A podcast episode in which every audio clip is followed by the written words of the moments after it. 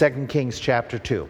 As we do our series, continue on with what we're studying this morning, uh, following up with that, 2 Kings chapter 2 as we're talking in 2 Kings 2. If you need notes for the Bible study this evening, raise your hand. The ushers will hand that to you. Let me commend while we are just getting ourselves organized here. Thank you for playing the piano, Meredith, for going, jumping from song to song when we do favorites.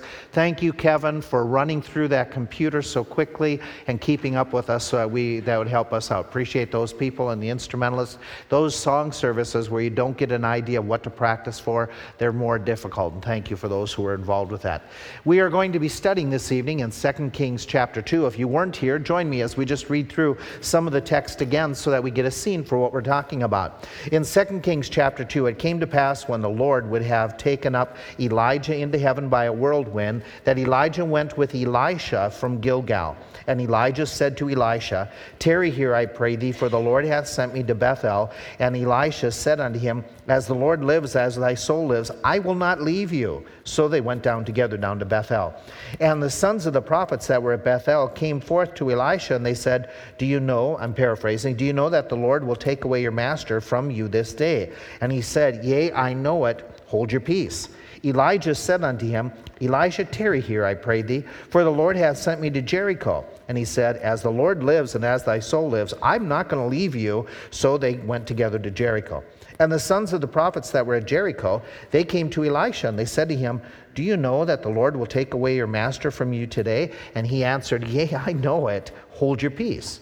And Elijah said unto him, Tarry ye here, I pray thee, for the Lord is now going to send me to Jordan, to the Jordan River. And he said, As the Lord lives and as thy soul lives, I will not leave you. And they two went on together. Fifty men of the sons of the prophets went and stood to view from afar off. And the two prophets, Elijah and Elisha, stood by the river Jordan. Elijah took his mantle, wrapped it together, and smote the waters, and they were divided from one side to the other, so that the two went over on dry ground. And it came to pass when they were gone over that Elijah said to Elisha, Ask what I shall do for you before I be taken away from you.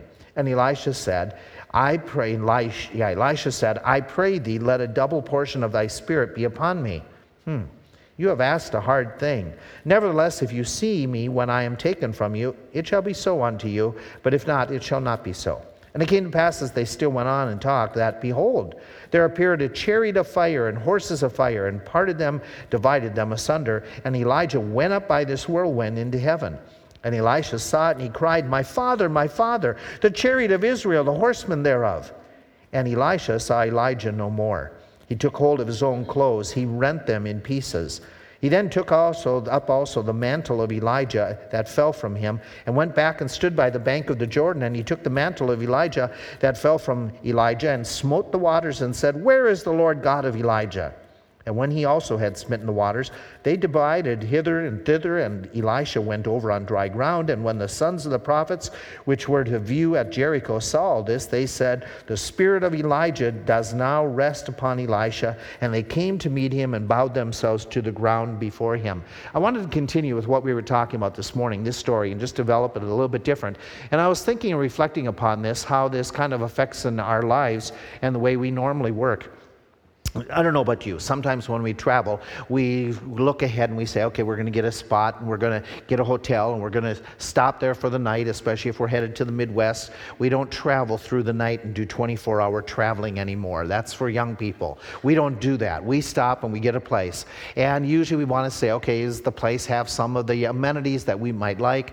Is there a pool? Is there an exercise room that we can look at and see and say, oh, that's nice, but never use? Is there anything else? This summer, it so happened that Tony and Christina were vacationing, It was a little bit of an overlap, so we connected for one night in Chicago. And we had planned ahead that when we get there, we picked out a place that it had, you know, the pool so we could go swimming. It had a pool table so we could teach the kids that. It had, you know, a little basketball court. It had a, a play area that we thought would be kind of cool. And so we, when we got there, we wanted to play with some of those things, or we'll look and say, is there something in the area that's around there that we might use and, and visit or or sightsee or do something, or when you do business.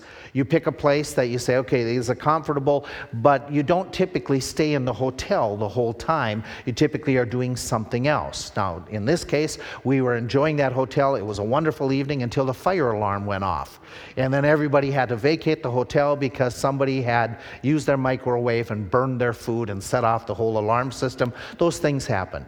And so when we do that, we get in and we get, or we had to go out, we get back in, and then we again enjoyed the amenities.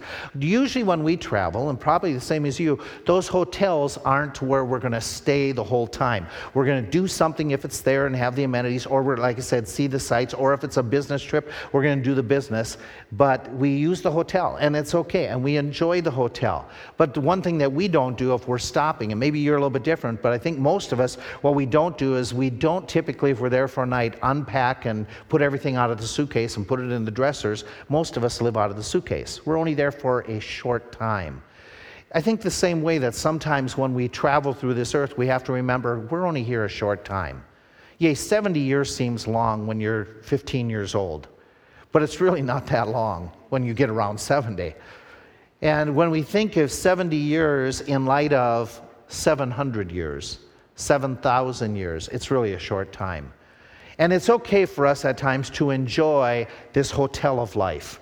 Enjoy some of the amenities, enjoy some of the sights, and, and interact with some of that. But we have to keep an eternal focus and not unpack and make this as if this is our long term home. It really isn't. We are here but a short time. We sang, and I gotta admit, Travis is extremely clever to get five or six songs with one request. Okay. But it's this world is not my home, I'm just a passing through.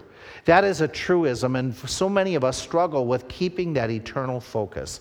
Elijah was one of those folk that didn't. He had that focus, he knew, he kept it in mind, and in this story, this is the time that he leaves this earth and he goes. We made these observations this morning that his homegoing was extremely unusual. Nobody else in Scripture got taken up to heaven by this fiery chariot whirlwind. That's very unusual.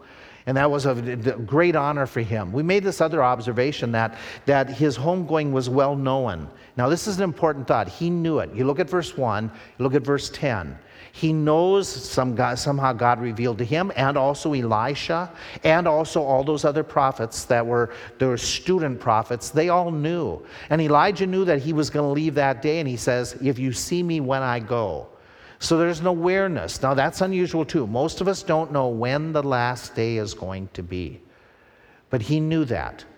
The part that really fascinates me is he was extremely calm in this whole text. He's, he appears to have this confidence, this calmness, in light of the fact that he is going to be leaving this world very quickly. Now, I don't know if there's an occasion that it doesn't seem to reveal that he knew how he was going Okay, that he's that doesn't say that he didn't know or did know, but despite the, if it was the fact that he didn't know, he doesn't have any apprehensions. He's prepared, he's focused, he's headed that way, and he has a calmness of heart. We alluded to this this morning, just a little bit about that calmness and are you ready? Let's rephrase it this way. If you heard from Jesus Christ and you found out that tomorrow evening at 6 p.m. the rapture were going to happen and we were going to be taken away, what would you do different in the next 24 hours? What would you do? Would you go to work? I wouldn't, because it's my day off. okay. Would you go to school? Would you all of a sudden say, I've got to wrap up some things, I've got to see some people, I've got to get some things set and right because the Lord's coming back tomorrow at six o'clock? Well, Elijah knows when the Lord is coming, well, he knows he's come back that day.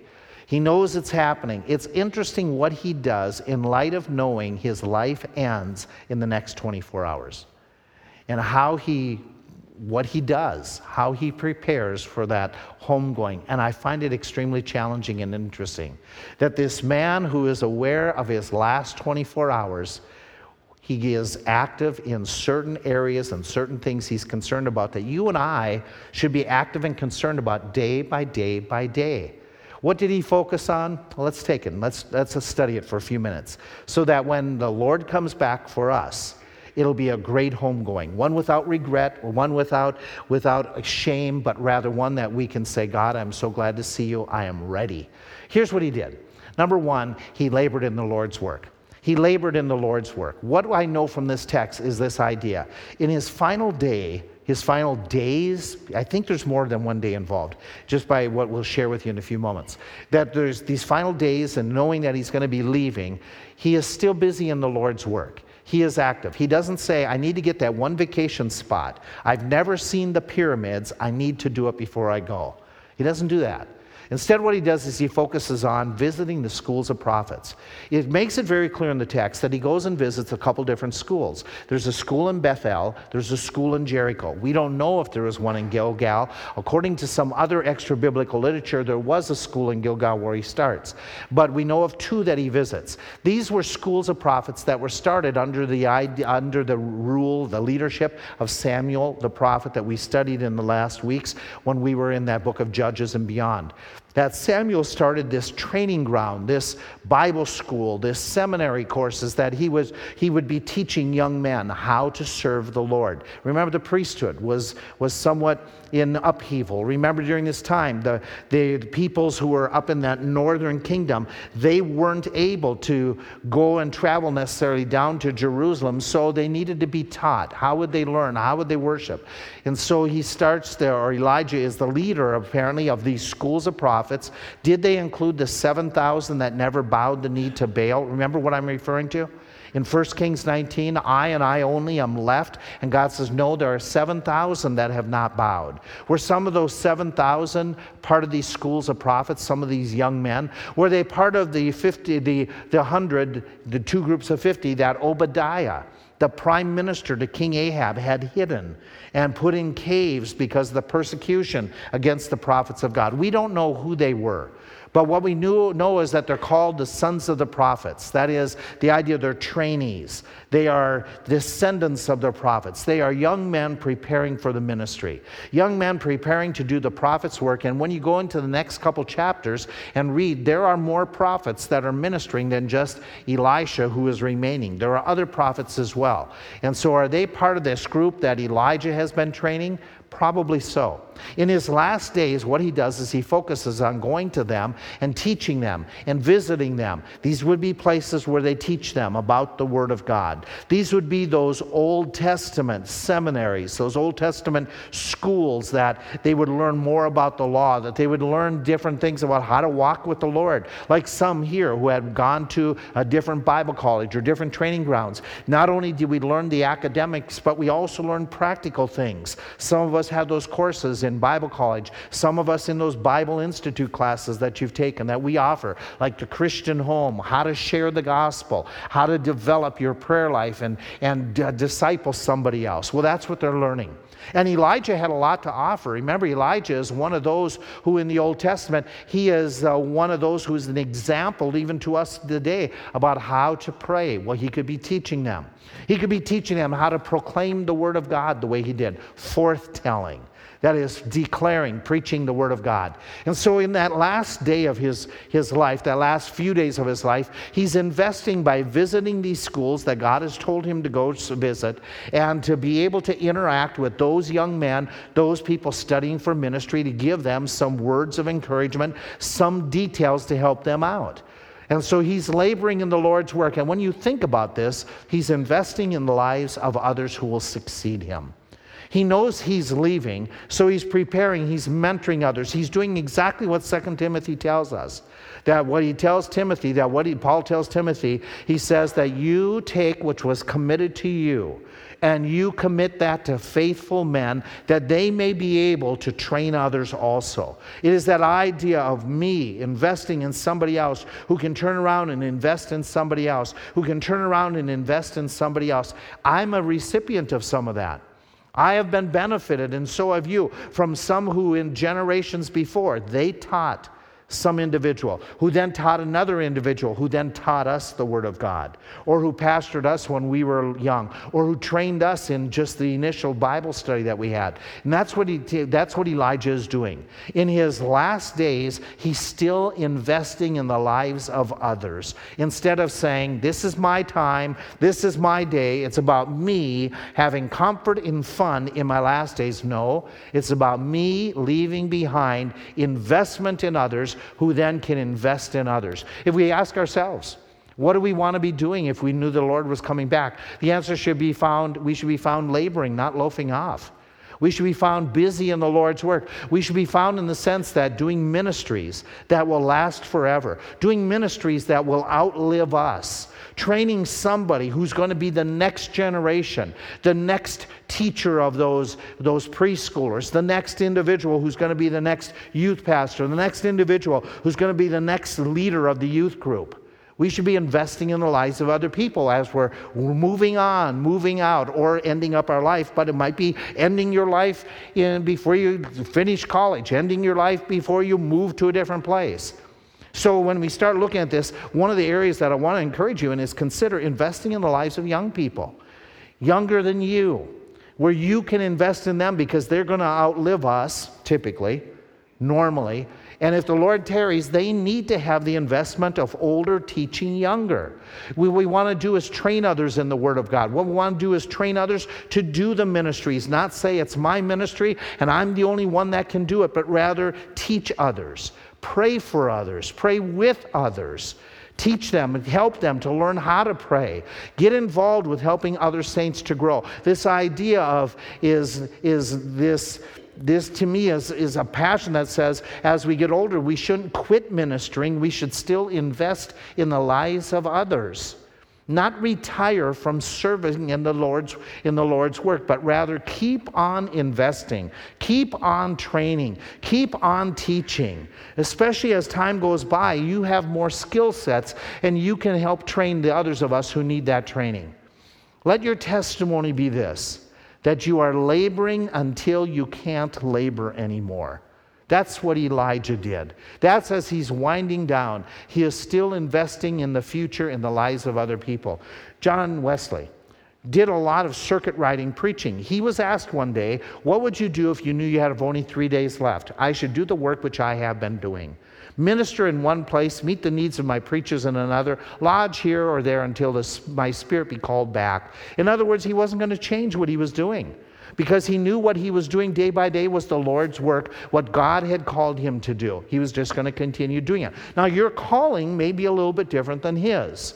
Your calling may be begin investing in your kids. Your calling may be investing in your coworkers that they learn, that they hear the faith, of the faith. But you follow and say, God, I'm going to labor in your ministries, in your work, in that which will outlast me, even if I know my days are numbered, so be it. I'm going to use them for the furtherance of the gospel. If you knew you had a short time, let me tell you something else that Elijah did. Live according to the word of God. Live according to the word of God. It is interesting in his life. We could go through text after text, which we have been doing recent weeks, and we would see this repeated. The Lord came and spoke to Elijah and said, Go here, go there. And Elijah rose up. Elijah did as he was told. Let me just uh, illustrate what I mean. In chapter 17, God says, Elijah, after you've told Ahab that there's going to be drought, I want you to go to Kerith. He goes. He sits there for a period extended, and the brook dries up, and he's uncertain where his next drop of water. Then God tells him, I want you to leave. I want you to go to Zarephath. There's a widow there that I want you to minister. He goes to Zarephath. Remember, Zarephath is not his native territory. This belongs, this is the hometown of wicked Queen Jezebel, but he goes there.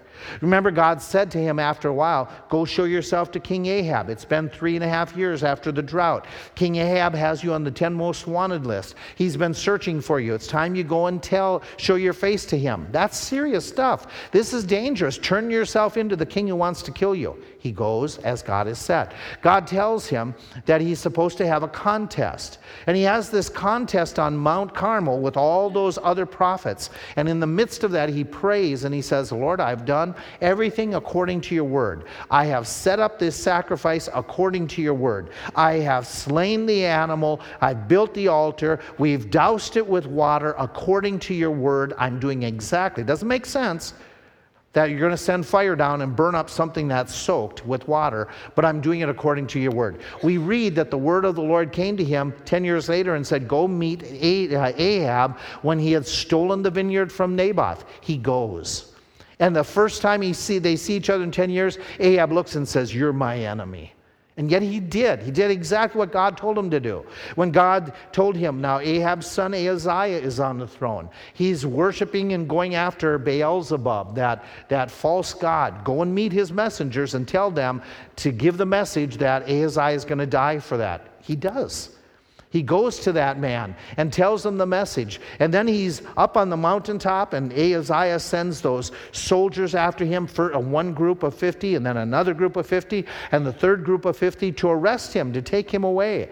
God protects him. That sends fire for the, upon the first group and upon the second group. But when the third group comes, remember the, king, the captain bows before him and says, Have mercy upon us. And the Spirit of the Lord says, or the angel of the Lord, Go with this captain even though they've come to arrest him. Ahaziah wants to get rid of him. He goes with him into the palace of King Ahaziah because God told him to. Resoundingly, time and time again, this man does what God wants. Now look at this text. He says in verse 2 Tarry here, I pray thee, for the Lord has sent me to Bethel. And then the end of verse 2, they went to Bethel. Look it down a few verses later, a couple verses later. Elijah says, Elisha, tarry here, I pray thee, for the Lord has sent me to Jericho. And then it says at the end of verse, so they came to Jericho. Look at verse 6. He says again, Elijah says to Elisha, Tarry, I pray thee, here, for the Lord hath sent me now to Jordan, to Jordan River. And the two went on. Time and again, even in these last moments, he is listening to the Lord to do whatever the Lord tells him, even at this point when it's going to be a difficult moment. He continued to do exactly what God said. Now, for that to happen, you have to have close fellowship to know what God is telling you. You have to have a close communion with the Lord. And I mentioned this already. We know this guy from the New Testament is the example of praying and having fellowship. He, we know that God often spoke to him. This morning I put a whole half of the screen with verses how the Spirit of the Lord spoke to him, how the angel of the Lord spoke to him, how the Lord spoke to him time and time again. He had close fellowship. He could recognize the voice of God. He understood that. But when God tells him to do something now at this point, it required some personal effort. There is going to be some personal sacrifice. So what I mean by that is this is he is going to be told, you're in Gilgal, go to Bethel, from Bethel go to Jericho, from Jericho go to the Jordan River. If we were to map this out, we would find that we don't know where he started. Did he start in the capital city of Samaria? I don't know. But we find out that he ends up going to Gilgal. That's where he's at, where the story begins. He's either there or he travels there. And then from Gilgal, he's told you have to go to Bethel. From what we understand from maps, that as the crow flies, we're talking 59 miles that he's got to travel. Then he's told to go from there to go to Jericho. He's got to travel another 65 miles. That doesn't seem like a lot, except for he's not flying, he's walking. Okay? And remember, this is air miles. This is as the crow flies. This terrain is up and down. This terrain is, is very rugged. It means that they're going to add extra miles going through different ravines, going around places, crossing the rivers. And then he's told to go to the other side of Jordan. That's going to add another 90 air miles, according to Google Maps. So, in other words, in this last few days, day, or whatever amount of time it is, he's traveling some 214 miles. The typical walk that they say is people in that day would typically walk around 20 miles a day if they were traveling. So we're talking a number of days going on that, the, that he's doing what God had told him. Now consider this that he's hearing God says, go here, then God says, go here, and then God says, go here. After a bit, you would say, God, make up your mind. Where do you want me to go? He doesn't do that. He doesn't question the Lord. And what I find amazing is that he is going to go as God directed despite his age. Now, we're never given his exact years other than he is older than Elisha.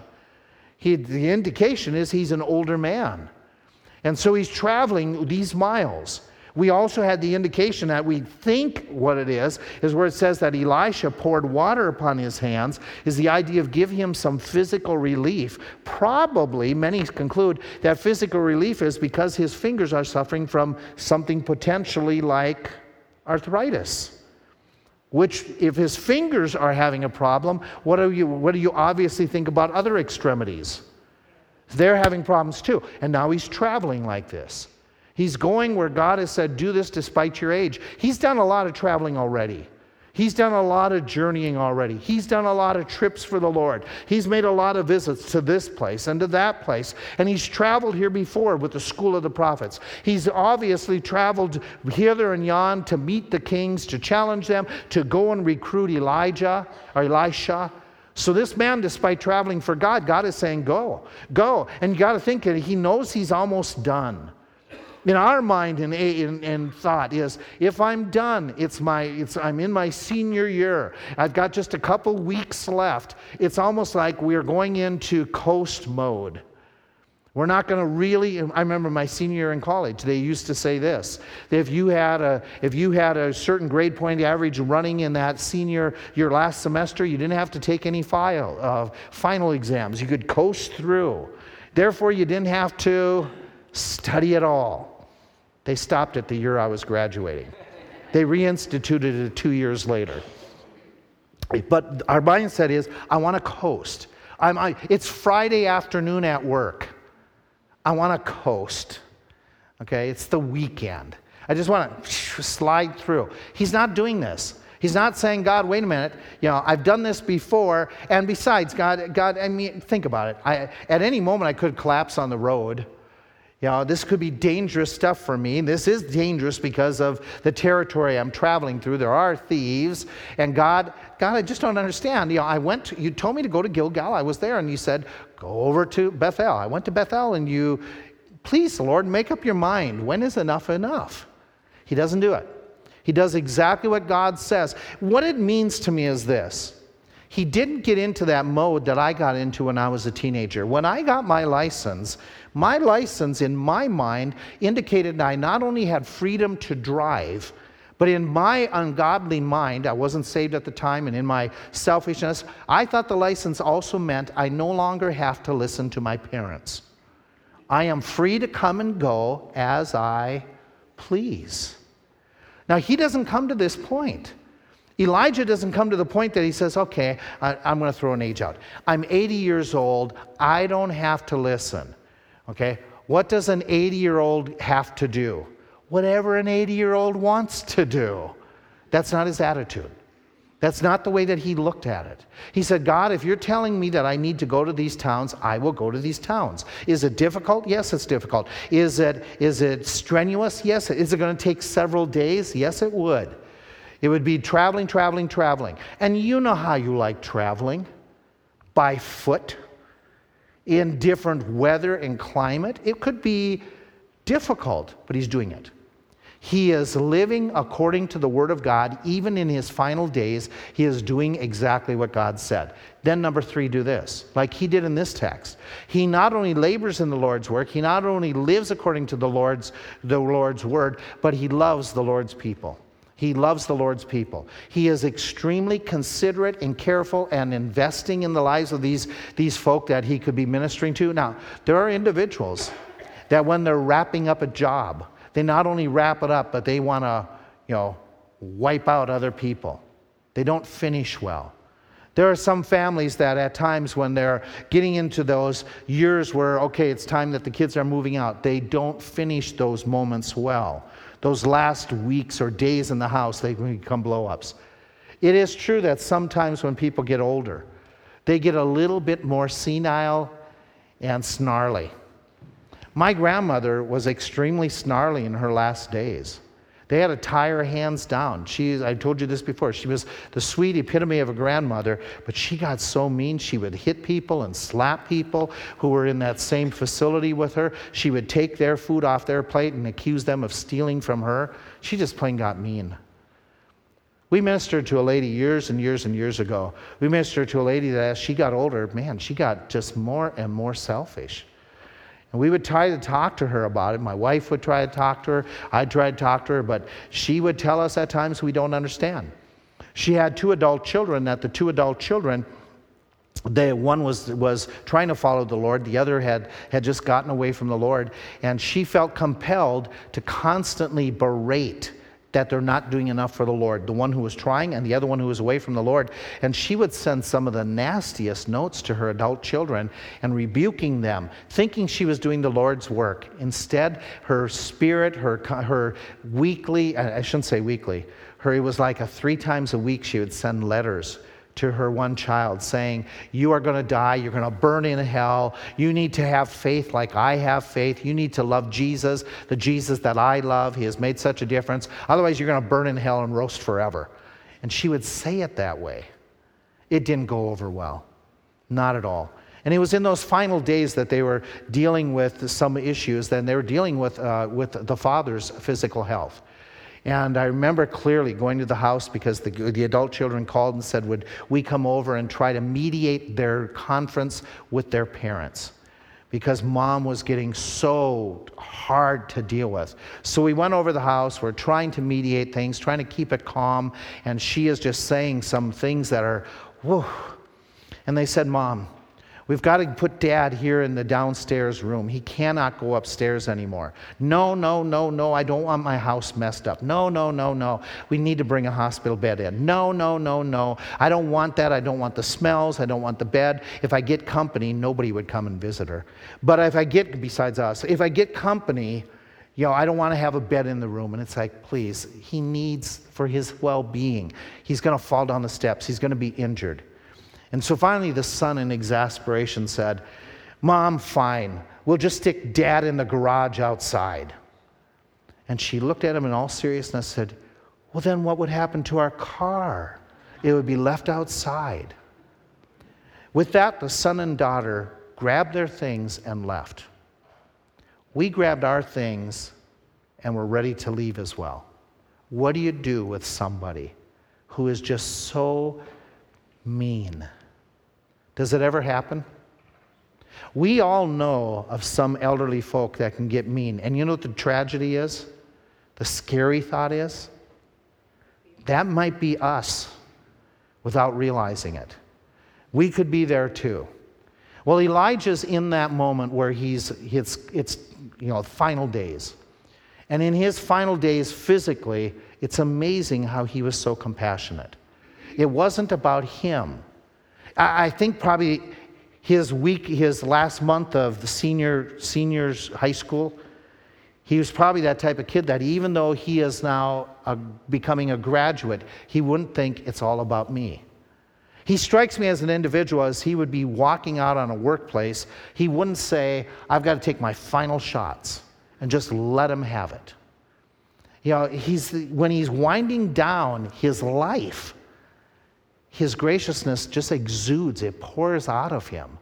What, it, what happens is he lives the biblical idea of loving others in his last days. Watch what happens, okay? He allows a closeness with others. He doesn't want to separate from others. Instead, he has a real closeness. You think this through. He and Elijah, as I mentioned this morning, they've been real companions for 10 years. At this point, Elisha, as we said this morning, he doesn't want, to, want him to leave. He's hesitant. I think his cry, My Father, my Father, reveals his heart attitude towards him. I believe as well his last request, where he says, Let me have your double portion, is, I want to be like you. I want to have things that you had. He highly, Elisha highly respects Elijah. And there's a, there's a real valuing of the young man towards the older man. They developed a close relationship, a close friendship. Here is just something that is rare but something that is so critical.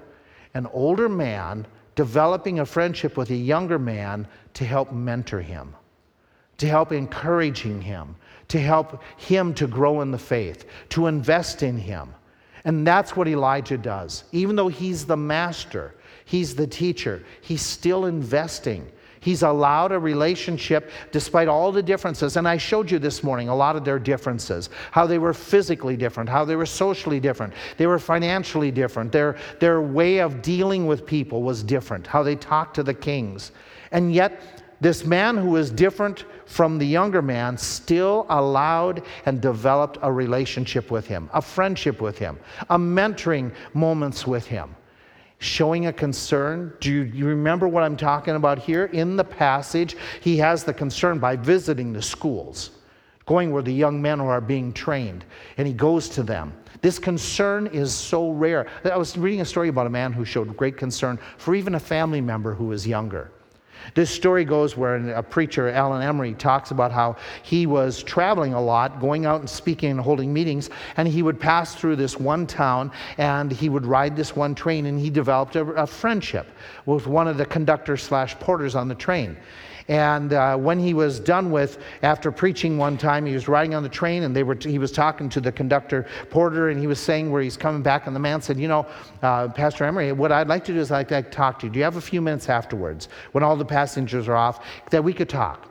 Passengers are off and they're talking, and the, the conductor is sharing with them. He said, I grew up in a home. There was just my, my uh, mother and my bro- younger brother and I. Our dad had died a few years before. My mom was working so much. My mom was a saved woman.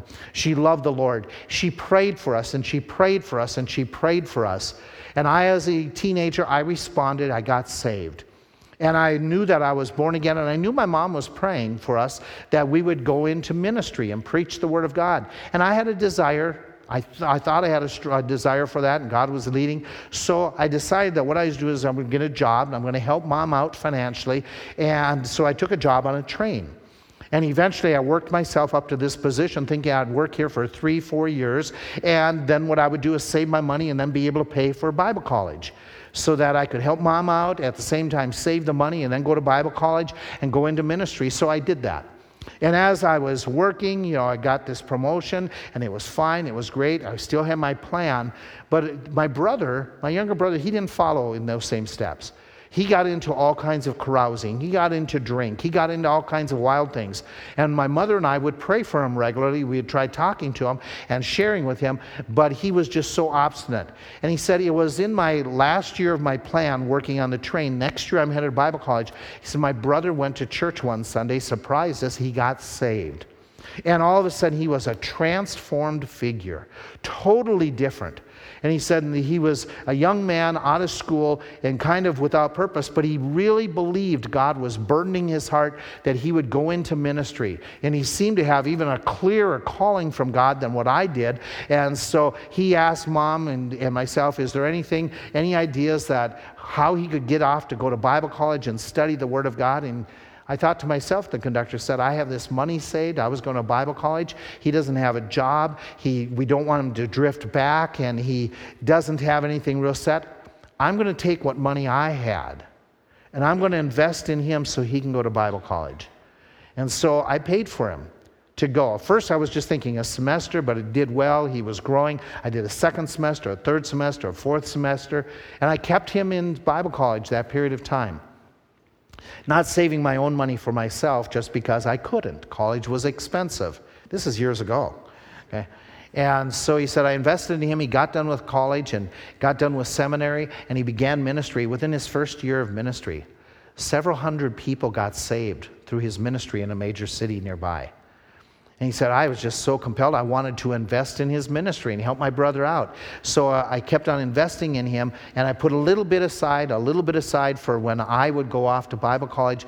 And as the years passed, all of a sudden, I took care of my mother who got ill, and I couldn't, you know, use that money to go away. Now I was caring for her. My brother was having a fantastic ministry, and years just went by as I cared for my invalid mother, and now here I am at middle age and Pastor Emery, I don't regret what I did investing in my brother's life.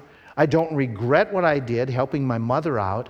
But I just have one question for you Will I get any crowns and any blessings and any well done for having helped my brother who had a major, major ministry of winning thousands to the Lord? Now, you and I would say, yes, he did. But in that story, what amazed me more is a brother investing in the college cost of another brother? Unheard of in these days, is it not? To have that type of an investment attitude. Now, that's what Elijah is doing. He is giving, he is showing, he is loving his brother, his son in the faith in this one. And what he does, he shows that concern by visiting the school. But going on, he even says to Elisha, Ask what you would of me. How many people have you walked up and said, Is there something? Ask whatever you would. I'm willing to do it. Now we say, let me know what I can do. And we kind of hope they don't. I know that's harsh, but that's a reality at times. We kind of hope that they don't because we got plans to do something. What if they said to you, Well, I really could use help, and it conflicts with your plans to do something special next week? And all of a sudden, they ask you to help, and you can't go hunting.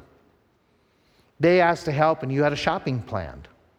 They asked to help, would you give up to invest in some young, per, young, younger person's life that you could minister to for ministry's sake? Here's an example of somebody who says, I'm concerned not only to help him out, but his emotions. I, I really think this is the text where he says to him, he says, Hey, um, tarry here. I'm going, God's leading me to Bethel. Stay here at Gilgal. No, I'm not going to stay. I'm not, as the Lord lives, I'm going to be with you. And they go to Gilgal, to Bethel, and at Bethel he says, God's sending me to Jericho. I want you to stay here. No, as the Lord lives, I'm going to come. Uh, they get there and he says, I'm going to Jericho. God's leading me to Jericho. I want you to tarry here. No, no, no. Why is he asking him? Why is he telling him, tarry? Tarry here. Now, here's what some suggest. Some say Elijah wanted to know if Elisha was faithful. I'm not convinced of that. They've had 10 years together. He knows what the guy is made of. This isn't a test to see are you really going to be faithful and follow with me and stick by me. I don't think that's the case at all. Some suggest this that Elijah wanted time alone with God. I'm ready to meet the Lord. I need to have time alone, and I don't want anybody around me. That doesn't make sense to me either because he keeps on going to the schools of the prophets. He goes where there's other people, and it seems like he is ready even when he's walking with Elijah. It doesn't bother him when he's taken up that they were walking together. I think it's more of this. Why is he saying, stay here, stay here? I think he's concerned for Elisha's feelings. Elisha's going to see me depart. This is hard for Elisha. And I think that whole passage, this is my, my take on it. Elisha's struggling. Don't talk about my master leaving. Don't talk about my master leaving. He's battling this. And Elijah is being sensitive to Elisha's emotional needs, his emotional battles. Because Elijah knows that he's dependent, that they're, close, that, that they have a great relationship. So you got to ask yourself wait a minute, do we love this way? Do we love where we allow others to get close to us? Do we love in such a way that we foster mentoring friendships with some underclassmen? You're the senior. You've gone through more things in high school, and you should be having a closer walk with the Lord. There's some, there's some kids coming into the youth group that haven't a clue what church is like. Do you go out of your way to befriend them, to help them? To let them know, you know, that you, you're going to pray for them. You know, you're, you're mature, you've got a family. You look around and you see some that are just, you know, coming in, young, young adults, they need encouragement. Do you do it? You who are older and experienced, do you mentor some younger family, families? Do you help them? Do you encourage them? Do you consider the feelings of others with what you say? I know there's a mentality that says in America that's, that's just says, I am going to say what I think. Because we do it on Facebook, we do it on social media all the time. We th- show, throw in whatever we think. Therefore, we're used to being able to speak our mind. I'm not so sure biblically we're supposed to speak our mind. In fact, I know biblically we're not supposed to. We're supposed to guard what we say. Are you sensitive to other people's feelings? Are you considerate of them? Do you watch if they're struggling and you express and you are concerned about their emotional battles? Do you extend yourself to encourage others in a personal way? Going out of your way to talk, to encourage. Do you drop notes? Do you drop letters? I know we're busy. I'm too busy to write a note. Have you encouraged the missionaries by saying, I, I, want to develop a contact with them, a friendship with them, to let them know that I'm praying for them? They're in the midst of the, of the battles on the front lines, and I want to help them out. When's the last time you contacted them personally? Do you show this compassion and you say, Here's a man in his final days, he is reaching out to others, he is trying to minister, he is trying to visit know, what about your visiting? What about your time? And again, I say this so frequently and I can't get away from it. You know, and I struggle in my mind. I say, I know we elect deacons and we choose them, that one of their main jobs is to help with the widows. But I read in James chapter 1 that it's not just the job of the deacons to visit the widows. True and undefiled religion is this that you visit the orphans and the widows. This is your last week. Are you involved, let's say? Or would you say, I got to change some things? It, it should change even if this is, your, you know, is not your last week, but you say, that's important. I've got to do those things and not throw some other substitute. Like you know well instead i did this or instead i you know i thought about this or i got busy and uh, you know i sing in the choir or i teach sunday school. And that's a substitute that god is going to take because it comes from me. Compassion. Compassion of ministering. Then number four is this. In his last moments he was leaning on god more and more and more. How do i know that well, he's leaning on God in his, his departure. He doesn't know exactly when it's happening. When you see me go, if you see me go. Okay, he's relying on God. He knows that the Lord is taking him, but in this, it's God's timing. It's relying upon the Lord. And what, I stri- what strikes me is I want to help you, Elijah. I want to assist you, but what you're asking is something I can't fully do myself. If you see me depart, it, sh- it should be to you, but this got to come from God. The only one who can give you the double portion is God. And I've got to be able to let go and trust God to work in your heart and your life. I'm saying goodbye to the men at schools. I'm leaning on the Lord that the Lord is going to guide them in the future. I'm leaning on the Lord that whatever I've invested, it's going to succeed me. It's going to live beyond me, but I'm relying on, on the Lord to do it. And Elijah, I'm, Elisha, I'm relying upon the Lord to take care and give you whatever you need to do your ministry. Double portion, that'd be great. But it's got to be God working. And so, what you have in this whole thing is a man who's just relying upon the Lord zealously, wrapping up his life, finishing it out in his last moments, saying, Here, I'm leaving. It's going to be a phenomenal departure, but when I leave, I'm going to leave with a clear conscience. Because I'm going to labor for the Lord, I'm going to live according to the word, I'm going to love as God would have me to love, and I'm going to lean upon the Lord the way I'm supposed to lean on the Lord. And I'm leaving. And I'm not going to regret it. And his homegoing, it's no surprise to God. He's relying upon the Lord. His homegoing is something that he can get ready and be ready for. He has an idea the Lord's coming back. And as we said, he's just doing these four things we've talked about. But there's something else that just we want to keep in mind to remind you and me this. The homegoing of God's servants is, the, is when our work is done. We're not going to be able to add to our, our rewards before the Lord. It's in this lifetime. Now, do we continue to labor in, in heaven with, under the Lord's leadership? Yes. But our position, our responsibilities are dictated by what we do in this life. And so, as he's winding down his life, he is finishing and running the race well with great zeal and not just going through the motions. I was reading the true story of an individual who was a prisoner. He was a criminal character in Britain, and his name is Charles Peace. And he was this you know, seedy character. He got finally got caught. They did the trial, and the, because of all the all the different crimes he was involved in and, and the atrocities of this latest crime, he goes before the judges. They find him guilty. They sentence him to hanging. The day of the sentence comes, and he's not a believer. He is not a religious man, but they send in a couple preachers to be with him in his last moments. And so they're there, and as they exit the jail, he's looking at one of the preachers. It's early morning. He said that you know, the, the account reads that that one preacher, several times he was yawning. He looked kind of like, okay, so I'm here, and I'm doing it. And he started reading something. And Peace is following behind him, and he's listening to this man read, according to the guards who were there that wrote about this afterwards. And the preacher's going through the motions. And Peace finally taps him on the shoulders and says, What are you reading? The preacher was caught off guard. He, nobody usually taps him on the shoulder at this moment. He turned around and, and he saw it was Peace talking to him, the prisoner. He says, Well, I'm reading from the Gospels. And Peace asked him, He said, Do you believe it? He goes, well, Yeah, I believe it.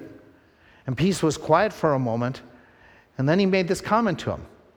He said, You know, if you really believe it, you should read it as if you believe it, because these are my last moments.